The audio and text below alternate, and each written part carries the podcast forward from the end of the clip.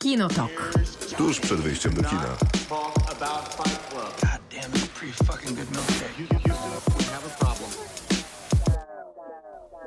Krzysztof Majewski. Maciej Stasierski. Dobry wieczór. Dobry wieczór.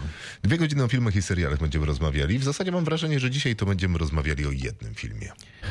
Długo? Długim. A długim filmie i pewnie długo. Pewnie tak. A ciekawe, bo to jest też taki film, który nie ma jakoś bardzo dużo takiej fabuły w sobie. Nie ma. Nie ma też zbyt dużo przeciwników, zauważyłem. A przeciwników tak, nie ma zbyt dużo? Jak przeglądałem oceny w polskiej czy zagranicznej prasie. Przeciwnicy na drodze do czego? Bo przeciwników w Johnie Wicku 4 to jest całe mnóstwo. Tak, ale przeciwników w sensie takich ludzi, którzy mają jakieś wątpliwości co do klasy tego filmu.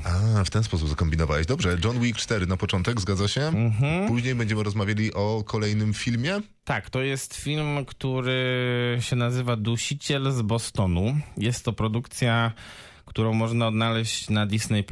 Historia jest interesująca dość, powiedzmy, bo rzeczywiście oparta na faktach historia... Nie no, historia jest super interesująca. Historia jest interesująca, super. Czy rzeczywiście została zrobiona tak jak na przykład, nie wiem...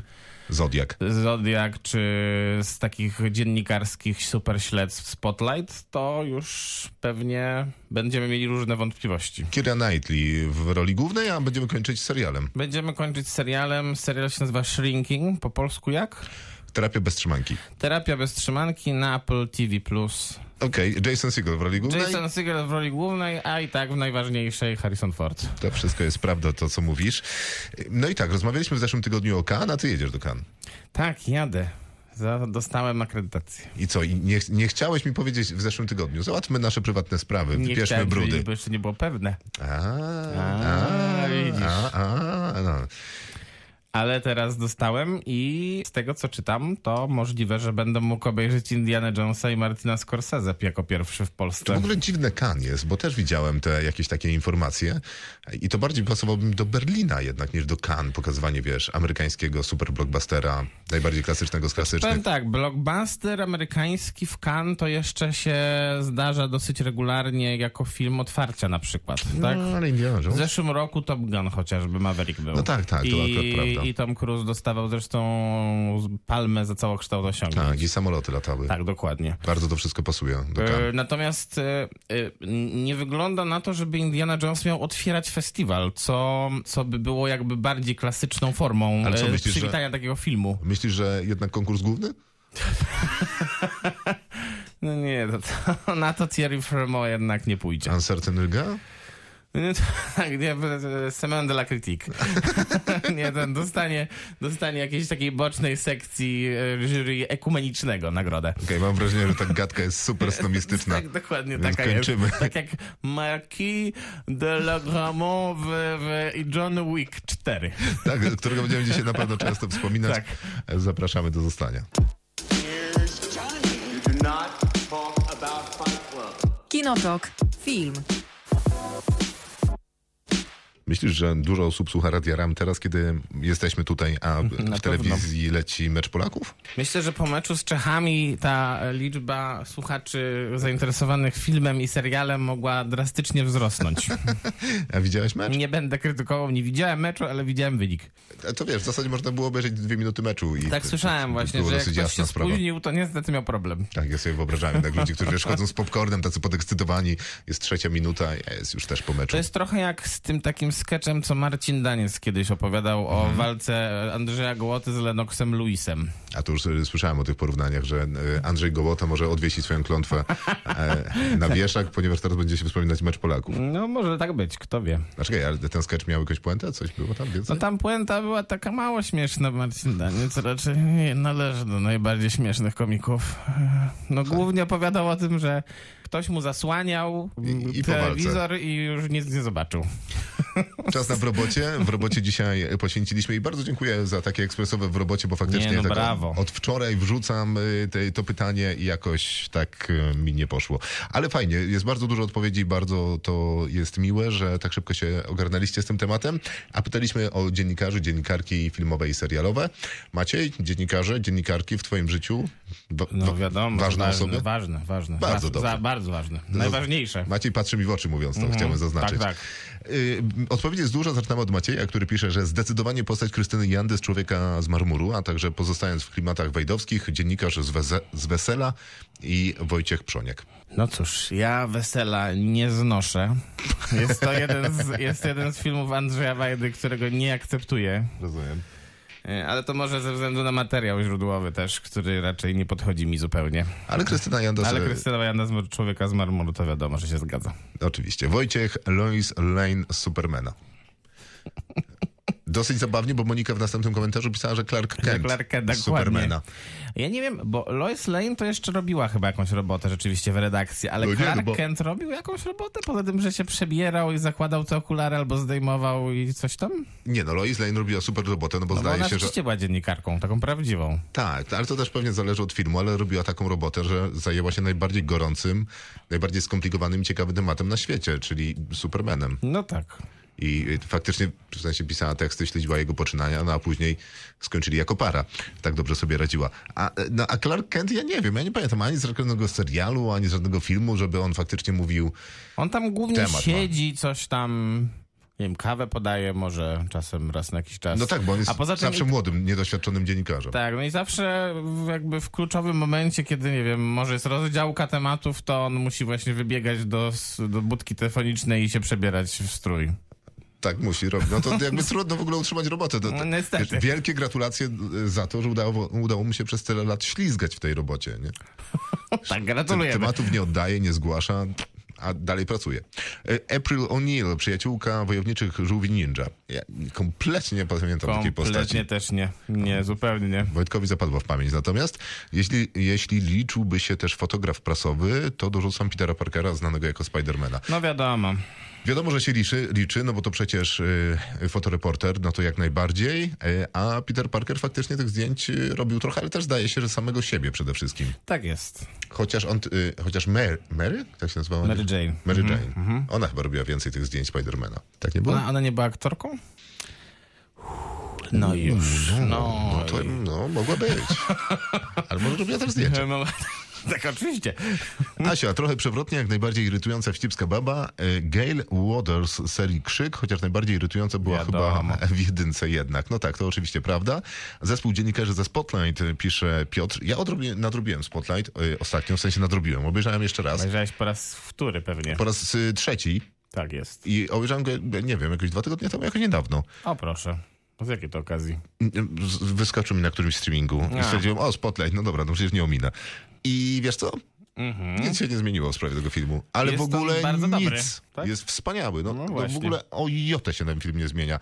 Jest super aktualny, jest super wyreżyserowany, jest fenomenalnie zagrany, a sama historia jest też naprawdę bardzo sprawnie opowiedziana. I to, jak wygląda dziennikarstwo, ile tam jest nacisków wzajemnych na siebie, no wszystko się nam zgadza. No właśnie, tam chyba jest fajnie to pokazane rzeczywiście realistycznie. Tak mi się wydaje, że jak działa ta redakcja, jak tam oni walczą trochę o to, żeby niektórzy chcą bardziej ten temat przycisnąć, niektórzy mniej, bo wiedzą, jakie są konsekwencje z tym związane, ewentualne. Tam jest taki bardzo dobry wątek z tym szefem wydania, to jest chyba szef newsroomu po prostu, który stara się trochę utopić ten temat Spotlightu, w sensie jest taki bardzo krytyczny wobec tego pomysłu, więc jakby dopytuje ich, mówi, że okej, ale jeżeli nie pociągniemy tego tematu dalej, to trzeba będzie go zamknąć, bo zmarnujemy na to mnóstwo czasu i nigdzie nie dojdziemy, a to dlatego, że on pamięta, że kiedyś ten temat już ruszył, tam zostawili notkę w gazecie, nie pociągnęli go i on się tego wstydzi. I to jest super ciekawe, bo pewnie każdy dziennikarz może mieć na koncie coś takiego i teraz inni koledzy dziennikarze mu przypomną, że było trzeba wtedy kopać, a nie zostawić i pójść dalej. No więc jest tu też jakaś taka dramaturgia bardzo fajna. Jakub, świetny Russell Crowe w wybitnym stanie gry Kevina McDonalda. Pewnie miałeś na liście, co? Nie, ale dobry głos. Bo ja bym cię podpisał jako tego, co lubi stan gry. Ja lubię, a ty nie lubisz? Ja lubię. No tak. Ale chyba wspominałeś niedawno, dlaczego mi się tak wydaje. Porządny film, bardzo. Solidny, tak. Clark Kent w Supermanie ponownie, Dominika Porter na rowerze oraz inni dziennikarze z filmu o najdłuższym tytule. Kurier francuski z Liberty Kansas Evening Sun, czyli w skrócie The French Dispatch. Ty nie lubisz, bo nie lubisz Wes Andersona. Nie. Wszystko się zgadza. Okej. Piotr, wszyscy ludzie prezydenta Redforda, Hoffman i Watergate. Wiadomo, że musi być. Informator, reporter Al Pacino na tropie afery tytoniowej, super rzecz przecież.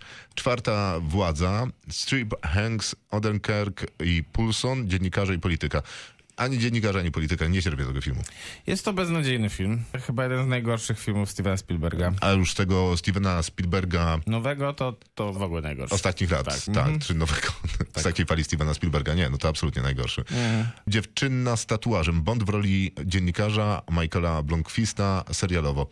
A przecież. I tak, to prawda. Ja pamiętam tę książkę i miałem wrażenie, że jednak Michael Blomqvist był taki bardziej dziennikarski. Więcej tam tego dziennikarzenia było niż Daniel Craig robił, on tam generalnie chodzi w czapce. Craig bardziej chodzi, tak? W czapce. No tak. On jest... A poza tym, no chyba o czym świadczy to, że tylko jeden film powstał, ten amerykański? Pewnie można by też postawić tezę, że być może jest to jeden ze słabszych filmów Finchera. Co nie znaczy, że słaby. Nie, bo nie jest słaby. Nie jest słaby. To jednak on ma tak te cechy Finchera, takie solidne. Tak, na przykład cechą Finchera jest to, że nie robi słabych filmów. Na przykład to. I że na przykład... Potrafi wyciskać ze swoich aktorów bardzo dużo, jak z Rooney Mary tu wycisnął. Do Oscara nawet chyba. Prawda. Ostatnio widziałem jakieś przemówienie Brada Pitta, który wygłosił w zasadzie, odbierając jakąś nagrodę prosto w twarz Davida Finchera, a propos tego, ile tam powtórzeń danej sceny musiał zrobić, bo było ich tam kilkadziesiąt. Czyli David Fincher jest takim reżyserem. Tak, raczej takim dosyć bezlitosnym. No cóż. Ostatnio też mówił chyba z tej samej wypowiedzi, że Davidowi Fincherowi z ostatnich lat podobało się może z 5 filmów. Wszystkie te filmy były jego. Jego pewnie, dokładnie. The Morning Show, pisze jeszcze Piotr, Aniston i Witherspoon. Ja naprawdę nie lubię The Morning Show. Kompletnie nie rozumiem fenomenu tego serialu. Jeszcze w drugim sezonie wydaje mi się, że jest dosyć ciekawy pomysł na konflikt, który się tam rodzi. Bo... A jaki tam się rodzi konflikt? Bo ja oglądałem tylko kawałek pierwszego sezonu i generalnie też miałem wrażenie, że jest to bardziej telenowela niż serial o dziennikarzach. Tak, też mi się wydaje, być może, ja teraz mylę sezony, być może to się już zaczyna w pierwszym, potem jest kwestia tego, że stażystka prawdopodobnie, albo nowa dziennikarka kończy w łóżku z tym, wiesz, enkorem, tym, który prowadzi wiadomości, głównym wydawcą, i później oskarża go o molestowanie? Zdaje się. No i tu jest ta kwestia, czy ta, wiesz, zależność władzy, a własne decyzje i gdzie przebiega linia. I to jest ciekawie rozgrywane w serialu. Tylko nie wiem, może to jest na przełomie sezonów. Może, nie wiem, no ja nie powiem ci, bo ja nie... W każdym razie Steve Carell udaje się później na banicję gdzieś do Włoch i tam przyjeżdża Jennifer Aniston, żeby rozmawiać o, wiesz, etyce. O, no to brzmi super. Rozmawianie o etyce na Balicji, we Włoszech. Tak. Nie jestem wielkim fanem. W takiej gigantycznej willi, wiesz, że tak, tamte dni, tamte noce naprawdę mogłyby się oblać rumieńcem z tą swoją skromniutką. Rozumiem. Na cały głos to Russell Crowe, to chyba był wspominany film. Nie był jeszcze. Newsroom, Jeff Daniels. Newsroom... to seriale bardziej chyba, tak? Bo na cały głos to jest o Fox News. A, to jest tam, gdzie Russell na cały głos gra Rogera Ailsa. To niezłe jest. No, dostał Złoty Glob za ten film. To jest niezłe i się wtedy też naczytałem bardzo dużo o fenomenie Fox telewizji, która faktycznie zmieniła telewizję i ustandaryzowała, powiedzmy, tę współczesną telewizję, dając dużo rozwiązań, które są stosowane, no nie tylko w Foxie, więc to niewątpliwy fenomen i niewątpliwy też drapieżnik. No niesamowita jest telewizja Fox News i do dzisiaj nie jestem w stanie zaakceptować jednak tego jednego przynajmniej pomysłu Rogera Ailsa, który już nie żyje zresztą, mianowicie, że wszystkie prezenterki muszą być filmowane od właściwie łydek w górę i nie mogą nosić spodni, bo muszą pokazywać swoje nogi. A dalej są tylko i wyłącznie modelki jako prowadzące? W tych programach porannych, takich śniadaniówkowych raczej tak. Okej. Nic się nie zmieniło, tylko wszyscy oczywiście takie muszą mieć prorodzinne, prawicowe poglądy, to jest też ważne. No tak, to pewnie tak. Newsroom, Jeff Daniels, widziałeś coś kiedyś Newsroomu? Nie, z Newsroomu to ja widziałem tylko ten taki fragment, który był promo tego serialu. Czyli, że jak Ameryka jest najwspanialszym krajem na świecie. A on dlaczego? Podważa to. Tak, to jest prawdopodobnie najlepszy moment serialu. I niewiele więcej jest tam warte. No właśnie słyszałem, że Aaron Sorkin tutaj raczej nie ogarnął. Nie. Chociaż znam sporo osób, które bardzo lubi ten serial. za coś. Tokio Vice. I to super głos, bo wydaje mi się, że to takie ciekawe oblicze dziennikarstwa. Poza tym znowu Fincher. Przynajmniej w pierwszym odcinku. Gyllenhaal i Downey Jr. w Zodiaku. Świetny film, świetne role. Znowu Fincher, prawda. Zofia, Emma Stone w Służących. Emma Stone w Służących? A, Emma Stone w Służących. Służące, The Help. A, The Help. Tak. No to fajny głos. Kompletnie mi nie pomyślał w ogóle. No ona pisze potem przecież o nich książkę. No jasne, że tak. Gyllenhaal w Nightcrawlerze miał to coś, pisze Adam. Gyllenhaal w Nightcrawlerze miał to coś, to prawda? Natomiast Nightcrawler nie miał tego czegoś. Nie miał. No właśnie nie miał. No nie. Michał pisze, że na wariackich papierach dzięki tej roli wypłynął Bruce i mógł zagrać w niezapomnianej roli Johna McClane'a. I Ostre Przedmioty i Amy Adams. Przedmioty, nie, ona gra tam dziennikarkę. No tak, to prawda. To nie jest bardziej o tym? O autoagresji? Matce, córce, coś tam? Jest, ja słabo pamiętam ten serial, być może dlatego, że nie jestem fanem, ale zdaje się, że Amy Adams wraca do swojego rodzinnego miasta, tam spotka się faktycznie z matką, ale ona chyba z zawodu jest dziennikarką. A, no to jakby nawet technicznie się zgadza. Tak, chyba nawet. Ania jeszcze pisze, że Eileen Fitzgerald i cały zespół press roomu serialu Alaska Daily Murphy Brown. Nie znam tego serialu. Alaska Daily jest dostępny na Disney Plus teraz w całości. Tak, i słyszałem chyba o nim dzisiaj po raz pierwszy. Tak. To ja ostatnio spojrzałem rzeczywiście na ofertę Disney Plus i się pojawił ten serial. Tam główną rolę gra Hilary Swank. I była nominowana do Złotego Globu w tym roku za to. Może to jest warte obejrzenia. Możliwe. Niech Ania da znać, czy mamy oglądać. Kinotok. Film. Maciej, jak tam twoi dziennikarze? Czekaj, otworzę sobie. Już. Po pierwsze mam Davida Frosta. David Frost to był? David Frost. David Frost, tak. Filmu Frost Nixon. Który trwa 17,5 godziny. Ten film? Mhm. Naprawdę? No nie, naprawdę, Maciek. Dobrze. A ty nie lubisz tego filmu? Lubię. Lubię, ale nasza relacja jest skomplikowana. Okej. No ja lubię te role. 2 godziny, 2 minuty, jakoś nie wiem. Ale więc widzisz, dłuży się. Mnie przynajmniej. No rozumiem, dłuży się. Dobra rola wydaje mi się Michaela Sheena. Jako Frosta. Tam fajnie rzeczywiście walczą ze sobą na takie, to jest taki pojedynek na słowa. Tak, i tam są ze 3 momenty tego pojedynku. 3 momenty. Które robią cały film. I one są w ostatnich 15 minutach. Właśnie, nie? Tak, z tym się zgadzam. I to jest pewien kłopot. Dosyć długo czeka się na te... No, bagatela 2 minuty. No to prawda, ale myślę, że Frank Langella jako Richard Nixon wypada znakomicie też. Wszystko prawda. Filmu, który był wspomniany, Informator, tam jest 2 według mnie dziennikarzy, których warto wspomnieć. Jeden to jest ten, którego wszyscy wspominają, czyli Al Pacino, a drugi się nazywa Mike Wallace i jego gra fenomenalnie Christopher Plummer. Zresztą Mike Wallace, postać bardzo ważna dla amerykańskiego dziennikarstwa. Ojciec niejakiego Chrisa Wallace'a, który ostatnio prowadził jedną z debat pomiędzy Donaldem Trumpem a Joe Bidenem. Naprawdę wspaniała rola Christophera Plummera. Co ja tu jeszcze mam? Martin Sixsmith to jest dziennikarz, który prowadzi śledztwo związane z Filomeną Lee, czyli Tajemnica Filomeny. Aha. Ten człowiek, który jeździ z Judi Dench grającą Filomenę. Jasne. I odkrywa tajemnicę jej dziecka. Tak, bardzo dobra rzecz. Bardzo dobra rzecz i świetna rola Steve'a Coogana, który zresztą pisał też scenariusz do tego filmu. Mhm. Mam też jeszcze Edwarda R. Murrowa. Edward R. Murrow to jest ten dziennikarz, który pali papierosy na wizji i mówi na koniec każdego programu good night and good luck. Tak. Aha, z filmu Good Night and Good Luck George'a Clooney'a. Tak, moje zamglone spojrzenie wynika z tego, że też mam ten film na liście. No proszę, to jest dobry film. Fantastyczny, chyba 6 nominacji do Oscara. Pięknie zrobiony, czarno-biały film. Mimo, że kręcony w kolorze. I rola Davida Stratherna, który właśnie gra Edwarda R. Murrowa, jest też znakomita.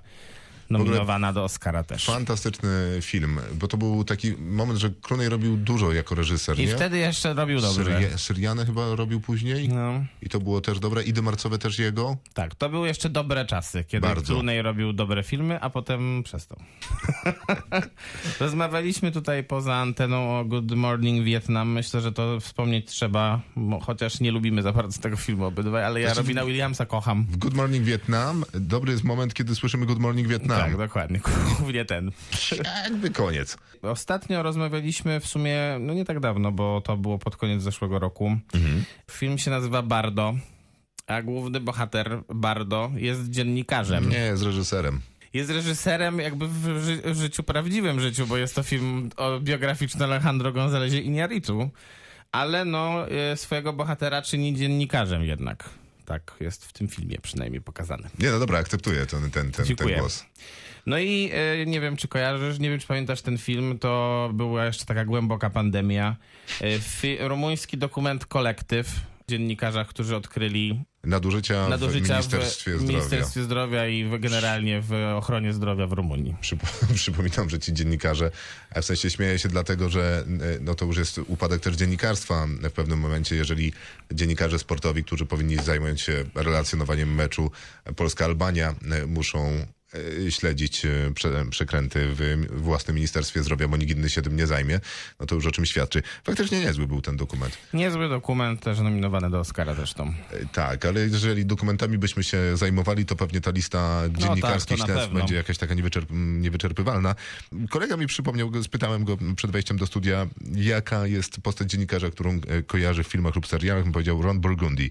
To jest Will Farrell w Legendzie Telewizji. No pewnie. Absolutnie fantastyczny typ, a jako, że Bartek, z którym rozmawiałem, jest komentatorem ligi NBA, to mówi, że kiedyś go właśnie zaproszono, w sensie nie Bartka, Willa Farrella, do komentowania NBA właśnie w postaci Rona Burgundy'ego. A Will Farrell, jak wiadomo, no przecież to takie rzeczy to między jednym kęsem a drugim śniadanie robi. No Will Farrell, mimo że czasem miewam wątpliwości co do tego, to chyba jednak per saldo jest utalentowanym komikiem. Nie, utalentowany to on na pewno jest. Wydaje mi się, że nie zawsze trafia z tym, co chce robić.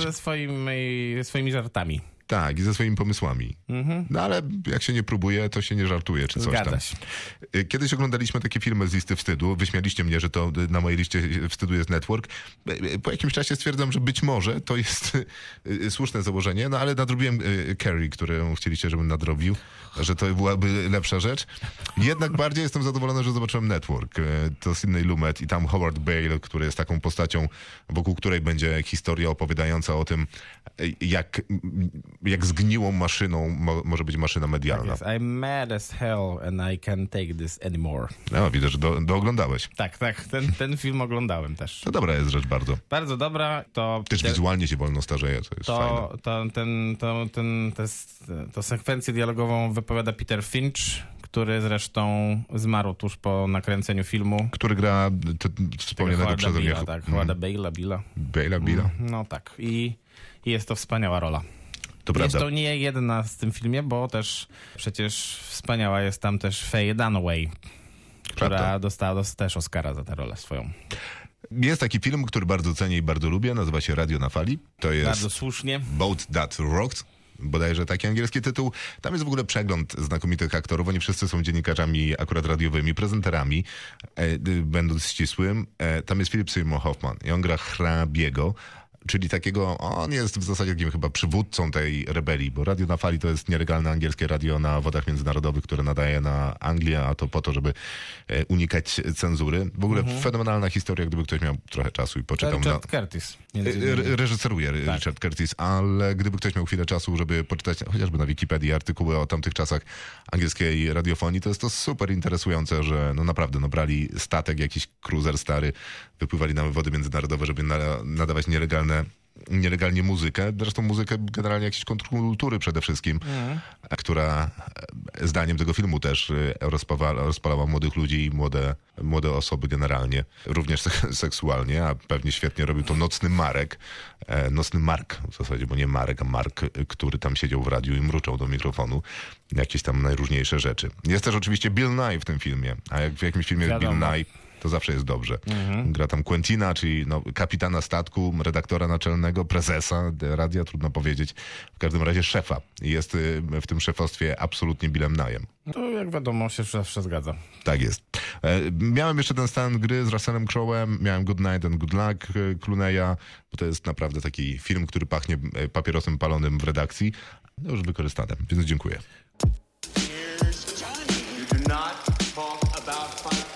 Kinotok. Film. Czas na film, który nazywa się John Wick, część czwarta. 4, ale jest to po angielsku John Wick Chapter 4. Chapter 4, bardzo ładnie, bardzo ładnie powiedziałeś. Tak? A ty jesteś uczonym anglistą, to bardzo dziękuję za taką zawodową opinię. Tak, tak. Niezmiennie reżyseruje Chad Stahelski, czyli człowiek, którego możemy nie znać z tego, że był szefem koordynatorów w Matrixie. I tam pewnie poznał Keanu Reevesa i tam najpewniej poznał też Lawrence'a Fishburna. Szefem koordynatorów czego? A nie powiedziałem kaskaderów. A, okej, no właśnie.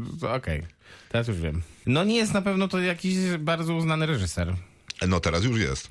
Teraz już jest, no bo te jego filmy też zbierają bardzo dobre recenzje wszystkie. No nie wszystkie, bo ty widziałeś wszystkie John Wicki? Tak, wszystkie. No przecież drugi jest nieznośny. Ja nie wiem, który jest który. Okej, drugi to jest ten, kiedy Santiago przyjeżdża do Johnnego Wicka i mówi mu, słuchaj, tu jest Signum, coś tam. Mhm. I tam jest krew Johnnego Wicka i on mówi, musisz mi pomóc. On mówi, nie pomogę ci. On strzela z granatnika w jego dom. Tak się zaczyna film. Santiago to jest Ricardo Scamarcio. Tak. To ten rzeczywiście był chyba słaby, ale następny mi się podobał. No bo to jest trzeci. I to jest, ja go nazywam Johnem Wickiem zwierzęcym. Bo tam są dwa psy, które ma Halle Berry. I tam jest koń, na którym jeździ John Wick. I tam jest taka scena na końcu chyba z jakimiś lustrami, tak? To jest pokój hotelu Continental w Nowym Jorku i oni zdaje się po czwartej części, gdzie oglądamy też taki hotel w Tokio, to wszędzie mają taki... Nie, w Osace. Tak, oczywiście w Osace. Mhm. To wszędzie mają w każdym tym hotelu taki pokój.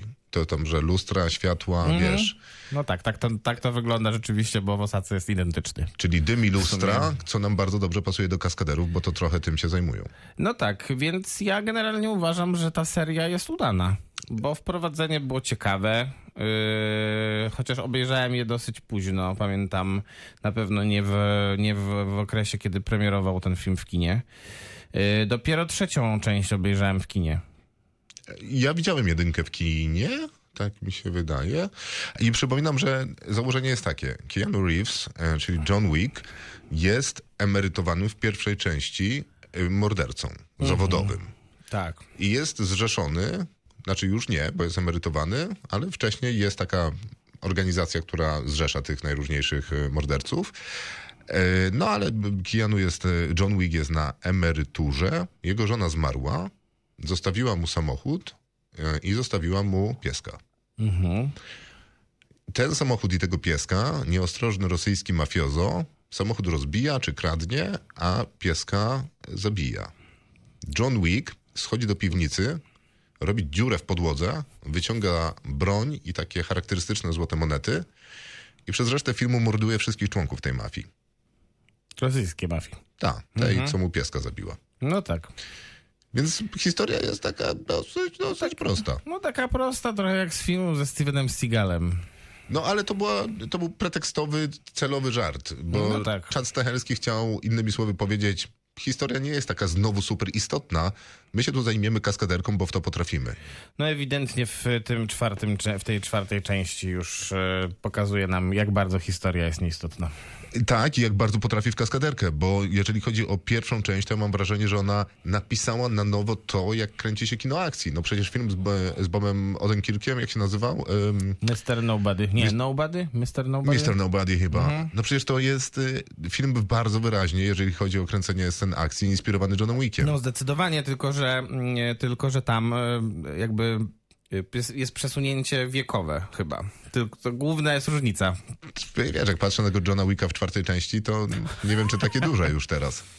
ale prawda. Było coś, naprawdę jest to dosyć ciekawe, że w tym 99 roku, kiedy pojawia się Matrix, Czad Stachelski pracuje przy nim i oni przez ten bullet time, przez to jak tam się ruszają, jak walczą, jakby definiują kino akcji, o czym rozmawialiśmy zresztą w zeszłym tygodniu w kontekście Equilibrium, które wychodzi kilka lat później, które jest w zasadzie tym samym filmem, tylko jednak gorszym, mimo że z późniejszą datą.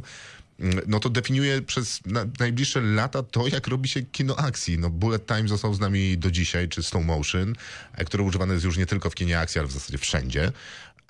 I John Wick mówi w pewnym momencie, okej, ale chwila, nie musimy robić 300 cięć podczas jednego strzału. Montaż wygląda zupełnie inaczej. Keanu Reeves jest super istotną postacią wyszkoloną przez kaskaderów i on faktycznie rusza się z tą bronią znakomicie.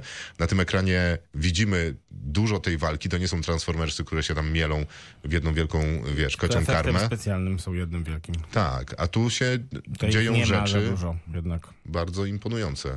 Tak, to prawda.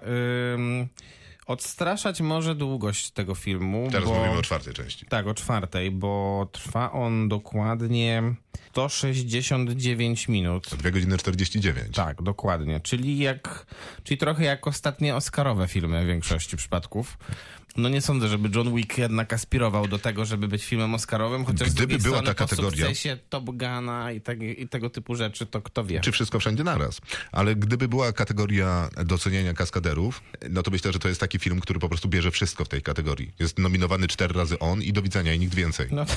No tak. Bo to jest kaskaderski wyczyn. Ja oglądałem trochę ostatnio materiałów z kaskaderami, czytałem trochę o ich robocie, no i to jest jednak, wiesz, dosyć fenomenalne, bo każdy w zasadzie aktor kina szeroko pojętego akcji, czyli też pewnie superbohaterskiego, ma swojego stuntman double, jakąś drugą osobę, która robi za niego dużą ilość scen jednak, zwłaszcza w kinie superbohaterskim, gdzie no, te sceny walczone są super istotne, również dla budowania postaci.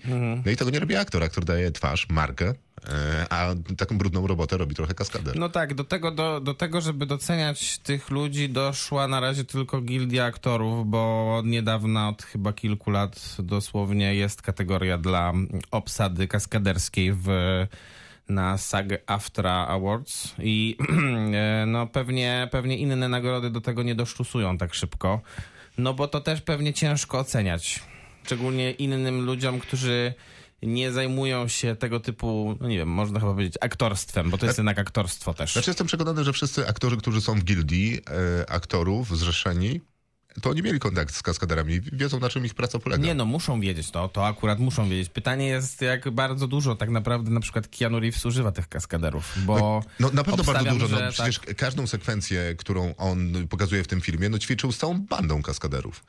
I przecież każdy jego przeciwnik jest kaskaderem i to no oni tak, sprawiają, oczywiście, że Keanu Reeves tak dobrze wygląda w roli Johna Wicka, no bo jak on kopnie któregoś z nich, to tam przewróci się, wiesz, też z odpowiednim impetem i piruetem, żeby... Ale to też nie wygląda jakoś super nienaturalnie, to w jaki sposób ci przeciwnicy się wywracają, wydaje mi się. Nie, to naprawdę świetnie, tak. Świetne są te choreografie. Zresztą jak byliśmy na tym filmie wczoraj, to sam powiedziałeś, że to wygląda trochę jak taniec, tylko lepiej. To prawda, bo dokładnie tak wyglądało. Zresztą nie wydaje mi się, żeby ten film uciekał do tego porównania, jeżeli chodzi o taniec, że walka, którą John Wick, Donnie Yen, którzy toczą jej tutaj bardzo dużo, jakoś specjalnie od tego uciekali. Zresztą jest taka scena tutaj walki w klubie wśród tańczących ludzi. No i oni specjalnie od siebie się nie różnią, w sensie ci tańczący od tych walczących. Wydaje mi się też, że to jest bardzo świadome założenie Czada Stachelskiego, który celowo to robi. Zresztą no, Keanu Reeves, John Wick pochodzi z ruskiej Romy, którą poznajemy chyba w trzeciej części. No i tam balet jest na równi z sambo, które ćwiczą, to w sensie taką sztuką walki. No na pewno Czad Stachelski nie udaje, że to jest realistyczne kino. Tego się po prostu nie da zrobić. Nie da się, zwłaszcza jak ustawia tak akcję. Tak i z tego właśnie założenia korzysta do naprawdę entej potęgi, bo i ku uciesze, wydaje mi się, wszystkich widzów tego filmu, bo każda kolejna sekwencja akcji, która jest coraz dłuższa tak naprawdę, to też jest wydaje mi się dosyć ryzykowne jednak, żeby tak mocno przedłużać te sekwencje. Kaskaderskie sekwencje, bo innych tak, tu nie ma. Tak, dokładnie. Coraz ciekawiej tak naprawdę, ciekawsza choreograficznie. Zaraz porozmawiamy o tych poszczególnych sekwencjach, ale no jednak trochę historii tutaj jest, bo John Wick jest pariasem, jeżeli chodzi... Jakoś nas umieszczają w tym świecie.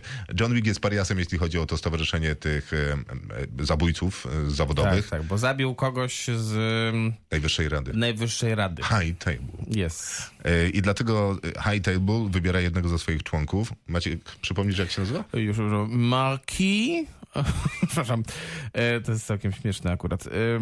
Marquis Vincent de Gramont. Tak, i to nie jest przypadkowe, że on został nazwany najbardziej jakimś stobistycznym nazwiskiem, jakie może być. To cała postać na tym zbudowana, gra go znakomicie blisko. Gra go znakomicie, naprawdę go znakomicie gra. Świetnie to sprzedaje. No ale to... Tu faktycznie jest pokazane maksimum tego, jak bardzo ten film będzie przeginał takie rzeczy.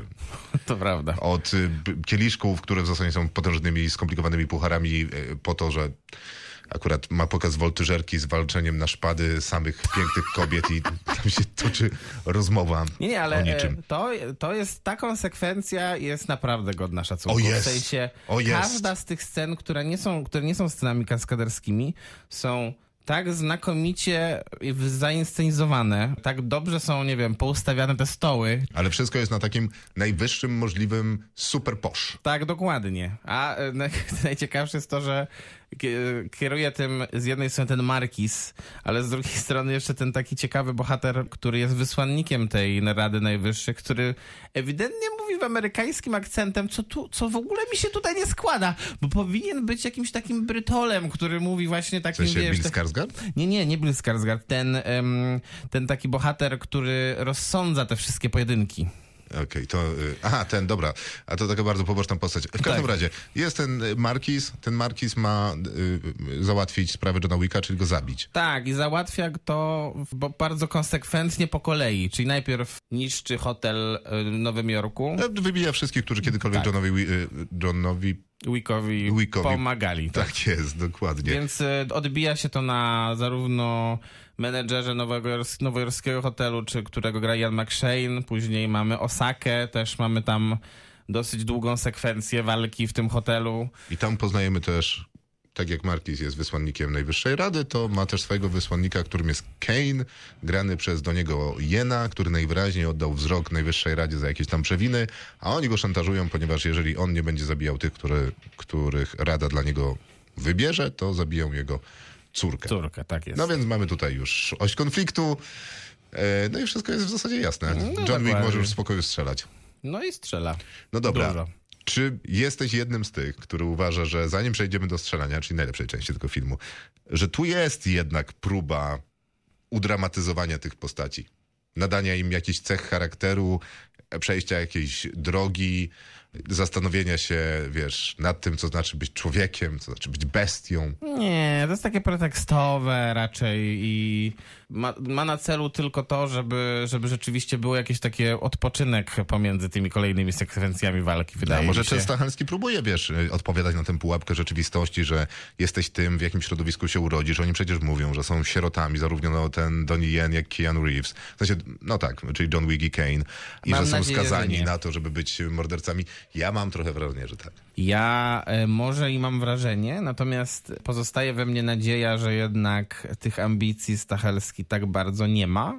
Dzięki temu daje nam rozrywkę taką zupełnie bez pretensji, która jest na poziomie najwyższych takich oktanowych paliwa, które się pali po prostu i jedziemy tym samochodem coraz szybciej. Tak, ale to jest inny film niż Mad Max Fury Road i to jest inny film niż Mission Impossible Fallout 2 i jeszcze inny film niż Top Gun Maverick. To są 3 najlepsze filmy akcji ostatnich lat. John Wick 4 jest w tej samej grupie? W tej samej, wydaje mi się. Ale też jednak innej kategorii, mimo wszystko. W innej kategorii, ale jakościowo w tej samej. Ja bym te filmy jednak postawił na podobnym poziomie. Wydaje mi się, że zarówno ten film po pierwsze tworzy po raz kolejny, jeszcze bardziej tworzy legendę Keanu Reevesa. Po drugie, wydaje mi się, że daje niesamowitą możliwość temu aktorowi, który się nazywa Donnie Yen. Tak. który jest wspaniały. I według mnie, gdyby naprawdę była sprawiedliwość na świecie, to powinien być nominowany za to do Oscara. Co się nigdy nie wydarzy. Oczywiście, że nie, ale to byłoby naprawdę wspaniałe. Chociaż po wszystko wszędzie naraz. No właśnie, dlaczego nie? Przecież Hollywood teraz kocha Azjatów. Tak, to prawda. Okay, trzymajmy kciuki. Jest marzec, czyli odpowiednio... To dokładnie tak jak w zeszłym roku było. Tak. No, może być. Do niej jest nominowany do Oscara. Jak coś powiedzieliśmy do pierwsi. Dokładnie, no właśnie. Jest tu dużo inspiracji filmowych, takich erudycyjnych, bo Donnie Yen Kane to jest w zasadzie Zatoichi. Czyli ślepy samuraj, który jest lepszy od wszystkich innych. Wydaje mi się, że to jest super inspiracja. Bardzo fajnie, że on jest niewidomy. Bardzo fajnie to ogrywają również tymi budzikami, które on rozkłada. Co prawda w jednej scenie, a później jakby o nich zapomina. Ale par licho. To jest nawet generalnie ciekawe. Zapomina o wielu rzeczach po drodze. Po prostu stwierdza, że coś mu jest niepotrzebne, niewygodne. Jest ten wątek na przykład w Osace, który tam powinien wybrzmieć później w jakichś konkretnych, kolejnych sekwencjach, ale już nie ma tej córki, nikogo, nieważne. I wiesz co, to chyba mogliśmy zostać w stanie po napisach. No to trudno, ale to jednak był długi film. Tak, to był długi film. No ale faktycznie, pomijając tę kwestię, to faktycznie o wielu rzeczach sobie po prostu zapomina. To jest jedna inspiracja. Druga, jeżeli ktoś mi powie, że wizyta w tym technoklubie w Berlinie to nie jest wizyta Neo, Trinity i Morfeusza u Merovinga w drugiej części Matrixa, to nie uwierzę, bo to jest to samo. No myślę, że Stachelski się naoglądał, więc wie na planie Wachowskich, więc wie jak to robić, nie? Mhm, ale to jest dokładnie ta sama scena, nie? Oni też schodzą do takiego klubu, który jest mocno imprezowy, mocno rejwowy, czy tam drum and bassowy. Ciekawe, czy taki klub jest w Berlinie rzeczywiście. No jest Bergheim. To mogłaby być to jest ta inspiracja. Ta Bergheim, czy ten słynny klub, do którego trzeba się dobrze nastawić i dobrze ubrać, żeby zostać w ogóle wpuszczonym. Tak. O tym nawet chyba jakieś blogi powstają. Tak, to oczywiście, że tak. Jak wejść do Bergheim, jasne, że tak. Wskazówki. Więc tak, to mogłaby być ta inspiracja. To jest jedna z najlepszych scen w ogóle w tym filmie. Mi się bardzo podoba, jak tam jest prowadzona walka i jak jest zestawiana z tańcem. Ale chyba wydawało mi się, że miałeś duże wątpliwości co do tej gry w karty. To jest najgorsza scena tego filmu. To się tu naprawdę pokazuje, że Chad Stachelski jest wspaniale potrafi poustawiać scenę, wspaniale potrafi ułożyć choreografię. Jeżeli chodzi o logistykę sceny, też jest doskonały, ale reżyseria aktorów... Ale co uważasz, że Scott Adkins, który gra Kile Harkana, zbyt mocno szarżuje? Nie, skądże. Bo wiesz, kiedy już w walce jest znakomity. Kiedy siedzi przy stole, jest tragiczny. Jest totalnie niewiarygodny też w scenie walki, bo... To nie jest to istotne. No, dokładnie, bo ma nałożony ten fatsuit na siebie tak wielki. Nie, ale jak sobie przypomnisz tę scenę grania w karty... Tam są takie urywki, że najpierw jest kamera na ciebie, teraz na ciebie. Donnie Yen przez takie 3 ujęcia, które ma, jedyne co robi, to się uśmiecha. I wygrywa tę scenę i tak. No nie wiem, wydaje mi się, że... A tobie się podobała ta scena? Nie podobała mi się, chociaż z drugiej strony, czy to w tej scenie pojawiły się pierwszy raz jajca? To nie, to już jest w sekwencji walki. Dobrze. Więc jajca nie ratują tej sceny. Dobrze, okej. Boby uratowały. Ale ratują generalnie dużo. Po prostu robią robotę. Tam nie ma już czego ratować, bo faktycznie jest niewiele takich scen, bo nie wiem, czy Stachelski sobie zdaje z tego sprawę, czy oni nakręcili więcej tych scen, ale stwierdzili, że w sumie do bani, albo, że nie wiem, zwolniają im film, więc nie będą tym zainteresowani, więc je wywalili. Albo Stachelski jest świadomy, że takich rzeczy nie potrafi robić, więc zapycha to akcją. No tak, ale z drugiej strony te sceny na przykład z Markizem, które są wszystkie takie powolne raczej, no to one są zbudowane jednak na tym, że Bill Skarsgård potrafi to wygrać. Tak, to jest prawda. I on te sceny broni wszystkie właściwie. To jest prawda. Nawet jak ubiera najbardziej kuriozalny strój na siebie, a nie nosi normalnych strojów. Nie. Absolutnie żaden jego strój nie jest normalny. Nie, ale wszystkie są cudowne. Dokładnie tak. Mówi tym takim swoim udawanym francuskim akcentem. Przecież Bill Skarsgård, syn Skarsgårda, Szweda. Więc nie za bardzo chyba umie ten francuski akcent udawać, ale nawet chyba się nie stara. Nie, trochę się stara. Jest to super. To jest nawet lepsze.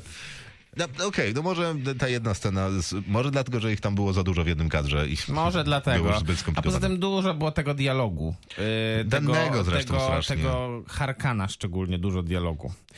No ale ta scena jest potrzebna z kolei po to, żebyśmy wiedzieli w ogóle o co chodzi. Mogłaby być pewnie krótsza. Nie, cała ta sekwencja jest niepotrzebna do niczego. Znaczy ta sekwencja jest niepotrzebna, ale ona jednak doprowadza nas do całej sekwencji w tym klubie, która jest ważna z kolei, bo jest super efektowna. Jak tak podejdziemy do sprawy, to no właśnie. Oczywiście ma pan rację. Dziękuję. No ale jeszcze trzeba powiedzieć, bo to jest chyba najważniejsze, bo w pewnym momencie, jak się okazuje, że minęły 2 godziny, to dopiero tak naprawdę lądujemy w Paryżu. Te sekwencje paryskie, no to już jest naprawdę, to trzeba mieć rzeczywiście dużą odwagę, żeby przez właściwie ostatnią godzinę filmu ten bohater tak naprawdę tylko chodził po Paryżu i bił się cały czas. Tam już nie ma żadnego oddechu. Po prostu on cały czas to robi. Są 4 fantastyczne sceny w tym filmie. Pierwsza to jest ta, która jest w tym technoklubie w Berlinie. Druga to jest na rondzie w Paryżu.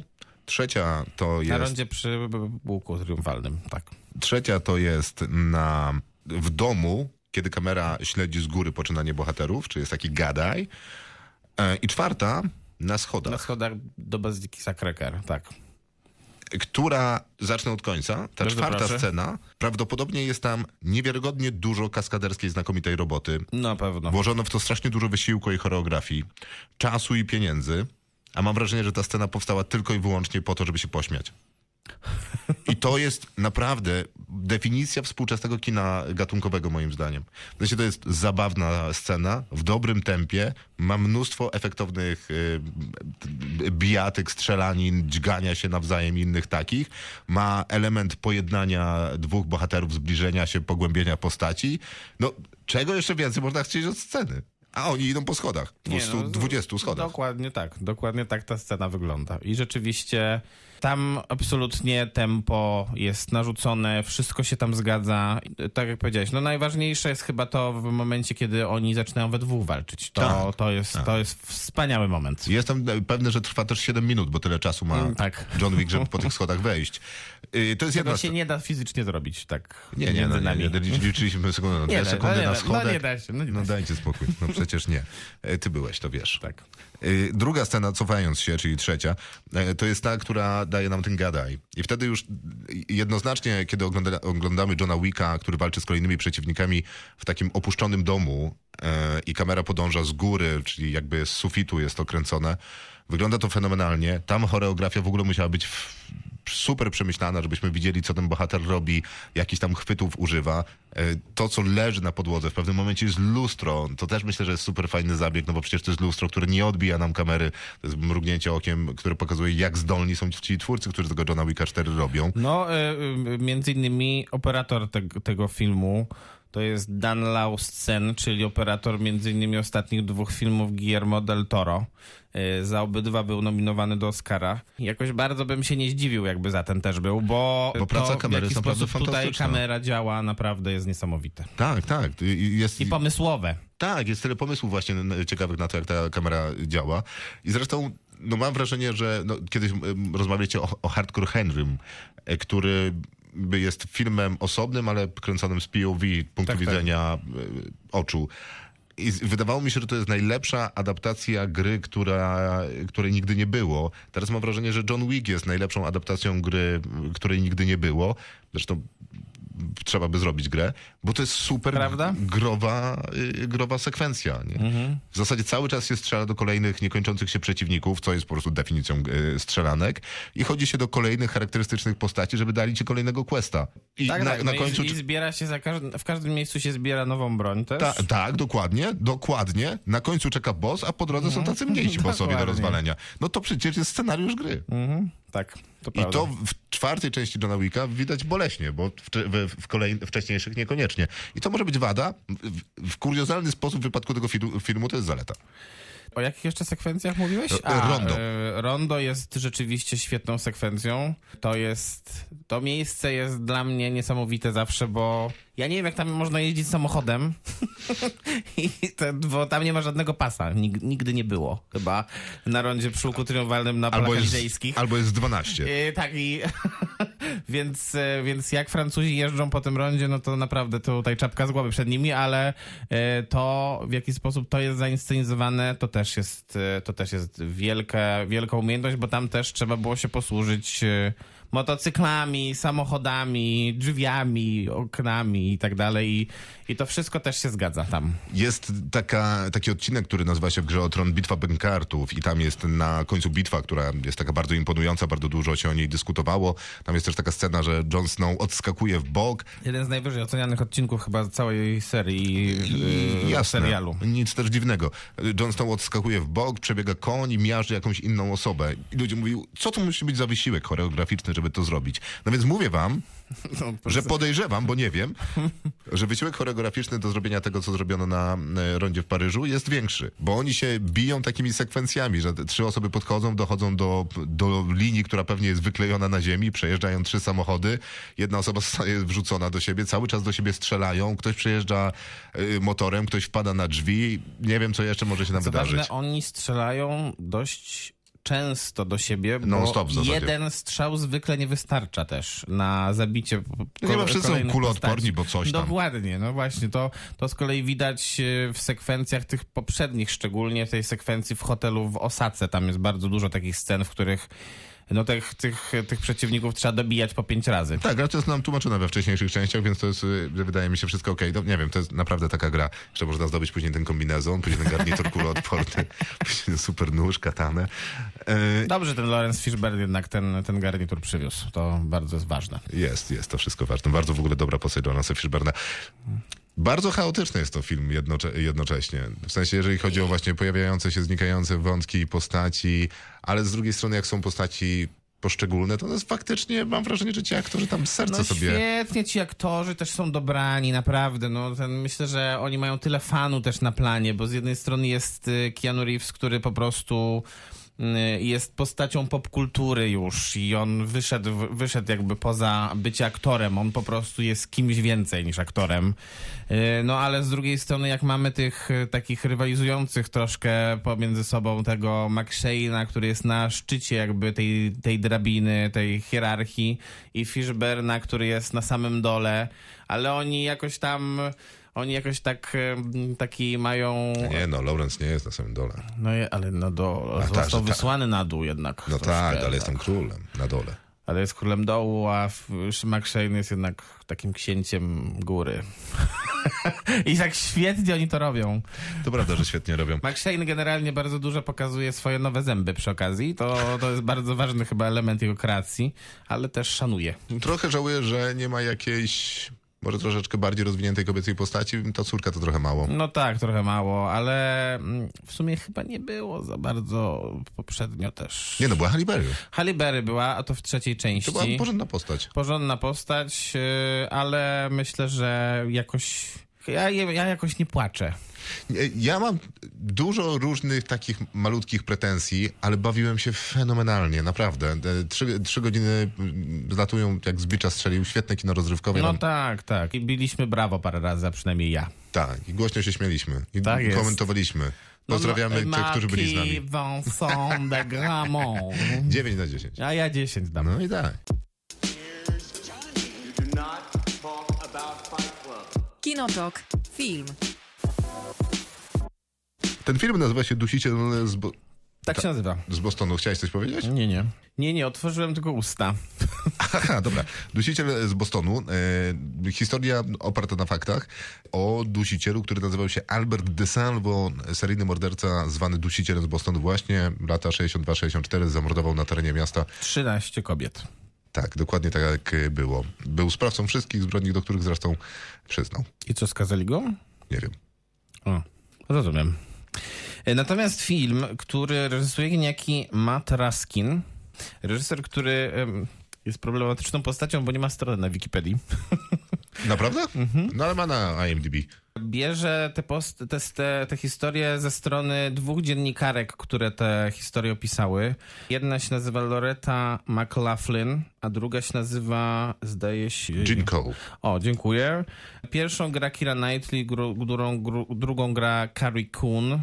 Bardzo dobra amerykańska aktorka, ale raczej taka występująca w rolach drugoplanowych. Zresztą obie są bardzo dobre. Tak. No i to jest, myślę, że dobry pomysł, żeby opowiedzieć tę historię z tego punktu widzenia, to znaczy z punktu widzenia tych dwóch kobiet, które nie są traktowane poważnie w latach 60. w gazecie w Bostonie, bo po prostu kobiety nie były wtedy traktowane poważnie w zawodach, które były przypisywane mężczyznom. Tam jest ładna scena, kiedy są rozdawane tematy i Keira Knightley jako swój temat dostaje recenzję tostera. Tostera, tak. I to jest dosyć zabawne, bo ona bierze ten toster, podłącza go do prądu i robi tosty. Więc to wydaje mi się też dobrze umieszcza nas w kontekście, nie? Czym zajmowały się kobiety w gazecie, chociaż ona dosyć szybko orientuje się, że jej koleżanka wspomniana przez ciebie, no pisze tematy na temat. Tak. I ona jest jedną z tych, które też mają ambicje, żeby pisać coś więcej niż o właśnie tak zwanym lifestyle. Bo jest przypisana do tych tematów związanych właśnie z plotkami, czy nie wiem, testowaniem tosterów.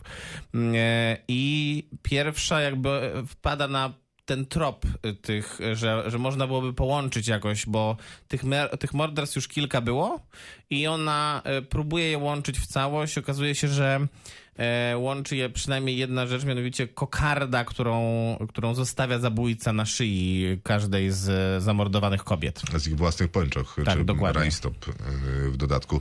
Więc dosyć rzecz obrzydliwa i faktycznie te materiały, bo tych artykułów powstanie sporo, które będą z jednej strony walczyć z tym, powiedzmy, systemem ścigania całościowym i sprawiedliwości, a z drugiej strony będą walczyć z systemem w samej gazecie, która z różnych powodów chciałaby temat uciszyć, a jeszcze w dodatku będą walczyć o jakby takie samostanowienie, bo raz, że chciałyby się zajmować tematami innymi niż lifestyle'owe, co jest w pełni zrozumiałe, a dwa, że będą toczyły przede wszystkim postać Keira Knightley walkę taką w domu z własnym mężem, który generalnie wydaje się super wspierający. Na początku.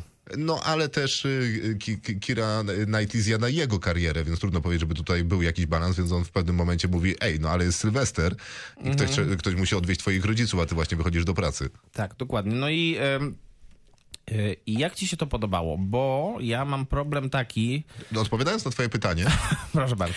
Podobało mi się bardzo, jak rozstawione są akcenty w tym filmie, bo ja cierpię jednak nadal na... Jak się nazywał ten serial nieszczęsny? Jeffrey Dahmer. Aha.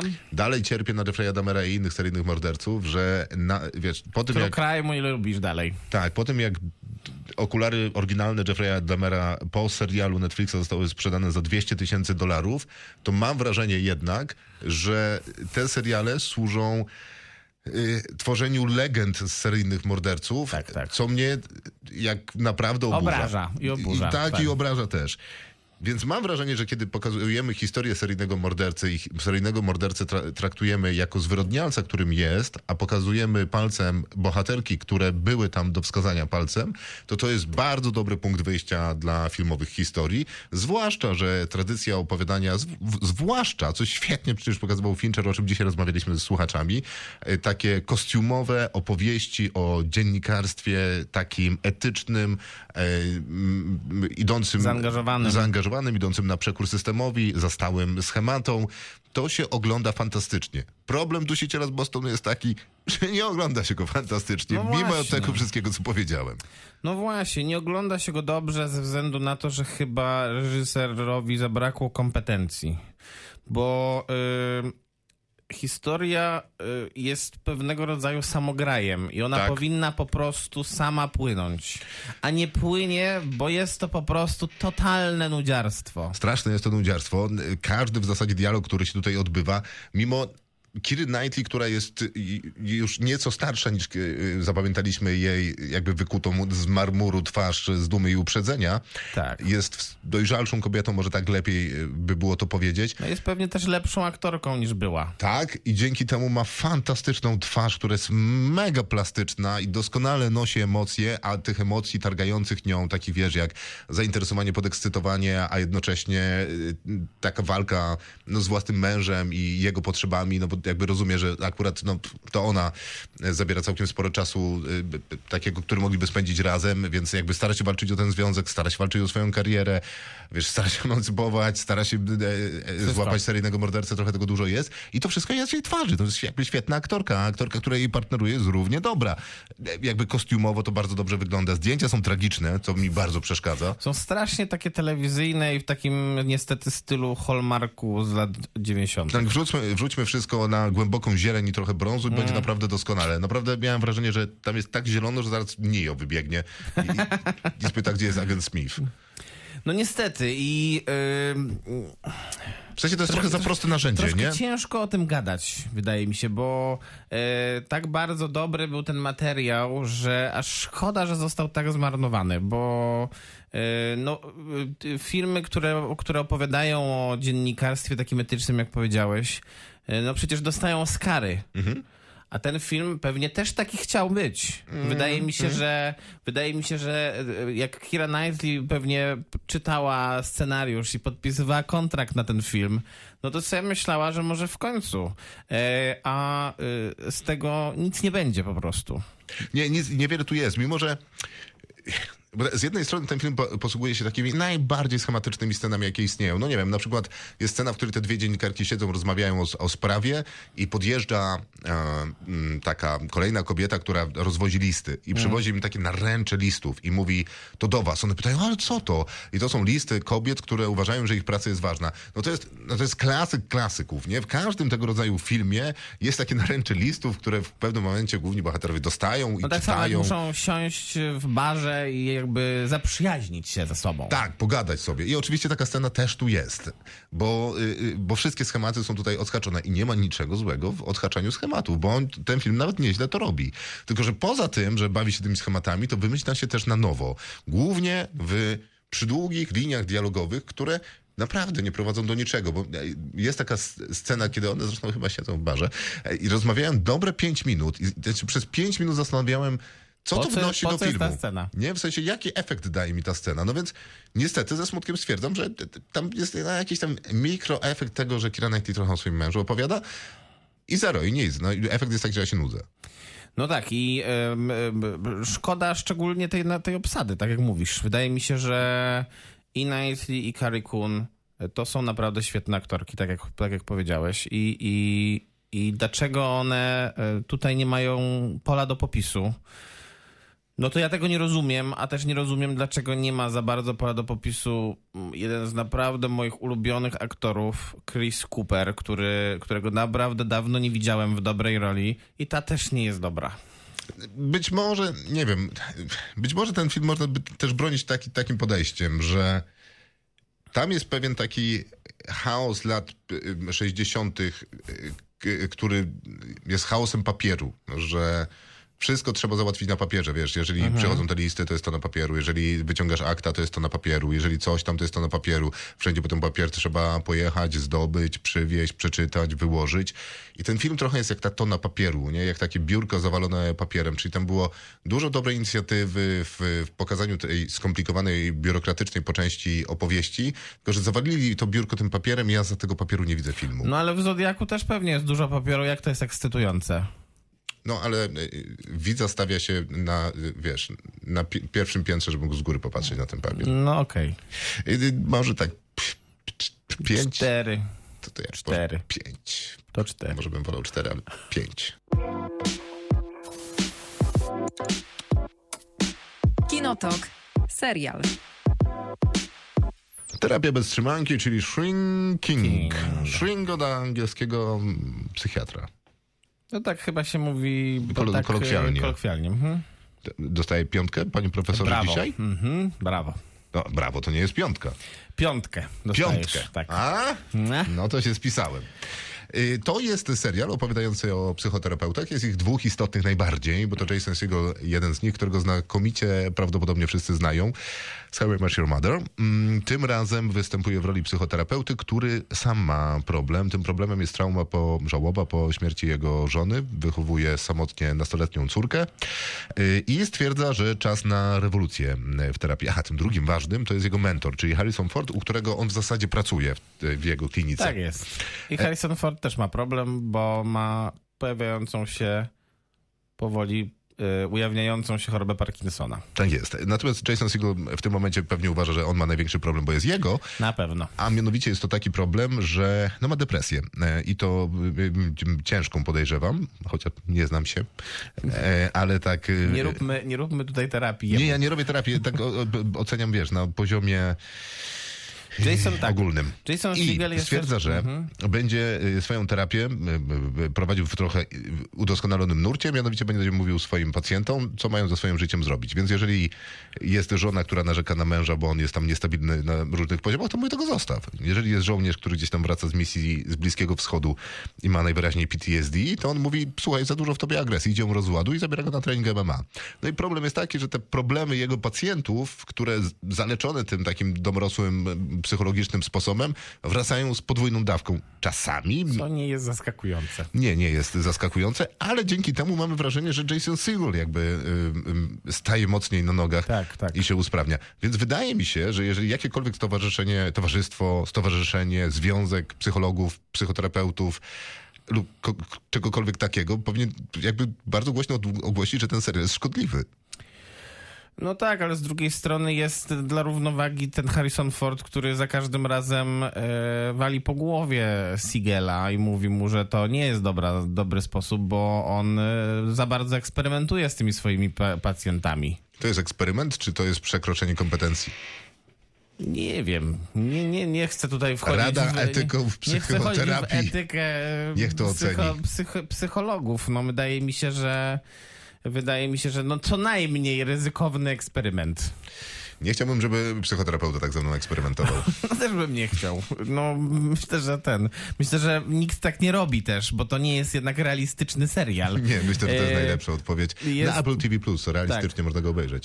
Tak, natomiast jest to serial, który ma nastawienie takie, żeby...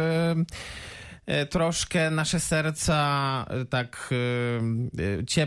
na naszych sercach było trochę ciepła więcej, bo wydaje mi się, że to jest taki komediodramat, który jest skrojony trochę właśnie do tego, pod ten gatunek. To znaczy jest tutaj dużo humoru, którego emanacją jest, wydaje mi się, Harrison Ford. Jest to naprawdę duże dla mnie zaskoczenie, że aż tak dobry timing komediowy ten aktor ma, szczególnie już teraz w takim późnym etapie swojej kariery, to się ujawnia u niego. A z drugiej strony no te wszystkie inne wątki stanowią ten taki element dramatyczny.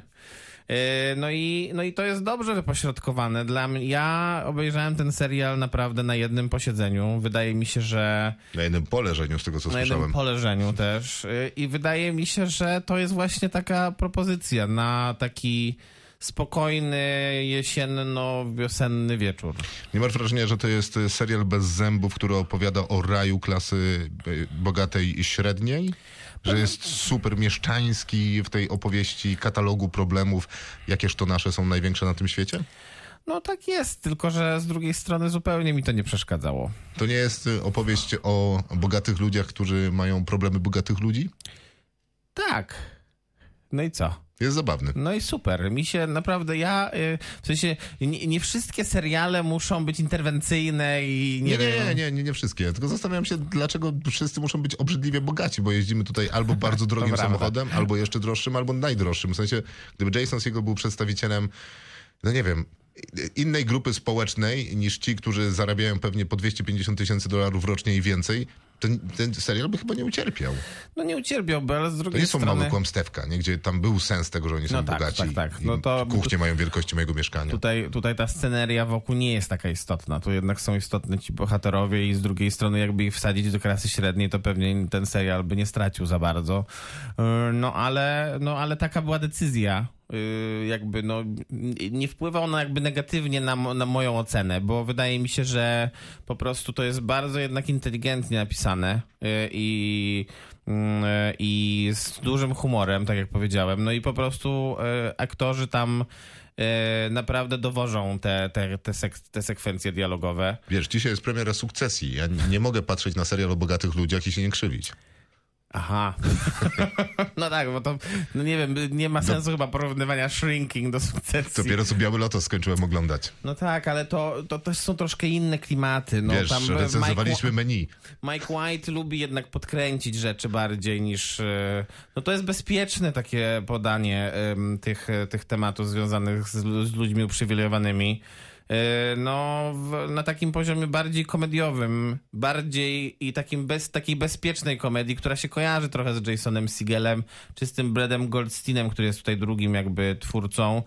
Trzecim nawet, bo jest jeszcze Bill Lawrence. No i to są twórcy, którzy stoją z kolei za sukcesem Ted Lasso, czyli też serialu Apple TV+, który też raczej nie jest znany z tego, że to jest komedia taka on the edge, jakaś bardzo, bardzo ryzykowna i nie wiem, wbijająca kij w mrowisko. No to jest taki bardzo bezpieczny, bardzo bez pazura serial, mimo że no, sprawnie zrealizowany. Ten? W sensie ten, o którym rozmawiamy. Tak, Maciek, ten. Dobra, myślę już. No tak, no to no nie ma sensu tego powtarzać. No jest taka, to jest prawda. Jest dobrze to poustawiane. Jest dobrze obsadzone. Gdyby nie było Harrisona Forda, pewnie byłoby 2 gwiazdki mniej. A tak to będą 3 gwiazdki więcej, no bo po prostu, no ja nie wiem. W sensie ja kocham go w tej roli. Wydaje mi się, że on, że jak rozmawiał z Bradem Goldsteinem, to Goldstein kiedyś opowiadał o tym u Stevena Colberta, że jak rozmawiali, to Harrison Ford mu powiedział, że to jest najlepszy scenariusz, jaki przeczytał w życiu. No i z punktu widzenia postaci, którą gra, to pewnie tak jest, no bo on po prostu gra tam siebie i robi to wspaniale. To jest prawda. Czystym złotem są wszystkie sceny z Harrisonem Fordem, bo on trochę przywraca ten serial na takie poletko codzienności. W sensie mi się wydaje, że on jest trochę taki odorbitowany, ten serial. Być może jest właśnie w tej sferze takich super bogatych ludzi, bo to jest taka trochę niedostępna sfera, dzięki temu mogą w tej, wiesz, z tą terapią zrobić cokolwiek, trochę też obśmiać z perspektywy, że no wiesz, problemy najbogatszych ludzi i terapia taka, która no nie jest przecież faktyczną psychoterapią, bo zakładam, no że jest, żadna tak, nikt by sobie na taką nie pozwoli, przynajmniej trzymam za to kciuki. Więc to się ogląda nieźle. Mnie naprawdę chyba najbardziej cieszyła Krista Miller, czyli taka sąsiadka, która trochę się najpierw Jasonem Siegelem opiekuje i jego córką przede wszystkim, a później staje się no w zasadzie stalkerką, później znowu przyjaciółką. Tak, to, ale jakby o niej nie można opowiadać bez jej męża. Nie, no nie można. Jej mąż, Derek, jest naprawdę złotem komediowym. Naprawdę. Jest go bardzo mało, ale jest dobrze dosypaną posypką. Tak. No on jest jedyną postacią w tym środowisku, która dokładnie w każdym momencie wie, co najgorzej, jaka wypowiedź nie powinna paść i wtedy pada z jego ust. To prawda, ale jest parę całkiem nieźle objechanych rzeczy w tym serialu. Myślę, że rasistowska sąsiadka jest całkiem fajnym elementem.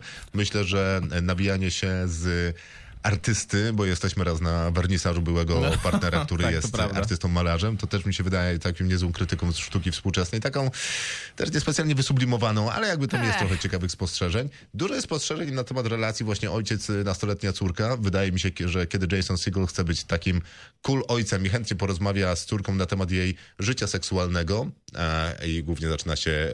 Wszystko się nagle robi niezręczne. Tak, i wszystko jest nagle, jednak nie jestem taki cool. To wydaje mi się w porządku. I całkiem w porządku jest to, że wydaje mi się, że mimo, że jest psychoterapeutą i pewnie zna wszystkie sposoby na to, jak należy sobie radzić z nastoletnią córką, to sobie kompletnie nie radzi. No nie radzi sobie, ale myślę, że te sceny są bardzo dobre jednak, ze względu na to, że po pierwsze zaskakująco przyzwoity jest Jason Segel w tym serialu. Też bym nie przesadzał. Okej. Na pewno jest jego jednym ze słabszych elementów aktorskich, natomiast wciąż wydaje mi się, że dowozi. Natomiast na drugim biegunie jest dziewczyna, czyli jego córka, która się nazywa Lukita Maxwell i ona naprawdę jest dużym talentem. Myślę, że Myślę, że wokół tej postaci jakby zbudować więcej nawet wątków w drugim sezonie, bo wiadomo, że drugi sezon tego serialu powstanie, to wcale bym się nie obraził. Jessica Williams też jest bardzo dobra. To jest trzecia z terapeutek, która pracuje z Harrisonem Fordem i Seagalem. Jakby niegroźny serial często był bardziej niż dowcipny. Zaskakiwał mnie wielokrotnie tym, że jest lepszy niż to, cokolwiek się spodziewałem, że jest. Mam wrażenie, że mi się takich... bardzo podoba, jeszcze na koniec tylko powiem, wtrącę wątek, w którym Harrison Ford, czyli Paul... Tak. Okazuje się, że jednak też może mieć życie poza swoją profesją, czyli poznaje, właściwie angażuje się w związek ze swoją lekarką, neurolożką, którą gra wspaniała komediowa aktorka amerykańska, zapomniana niestety, Wendy Malik. Naprawdę, jakbyście Państwo, słuchacze, kiedyś sprawdzili, to naprawdę świetna komediowa aktorka. Taki serial Just Shoot Me to naprawdę jest duże złoto. Wendy Malik jest tam jedną z najbardziej błyszczących gwiazd.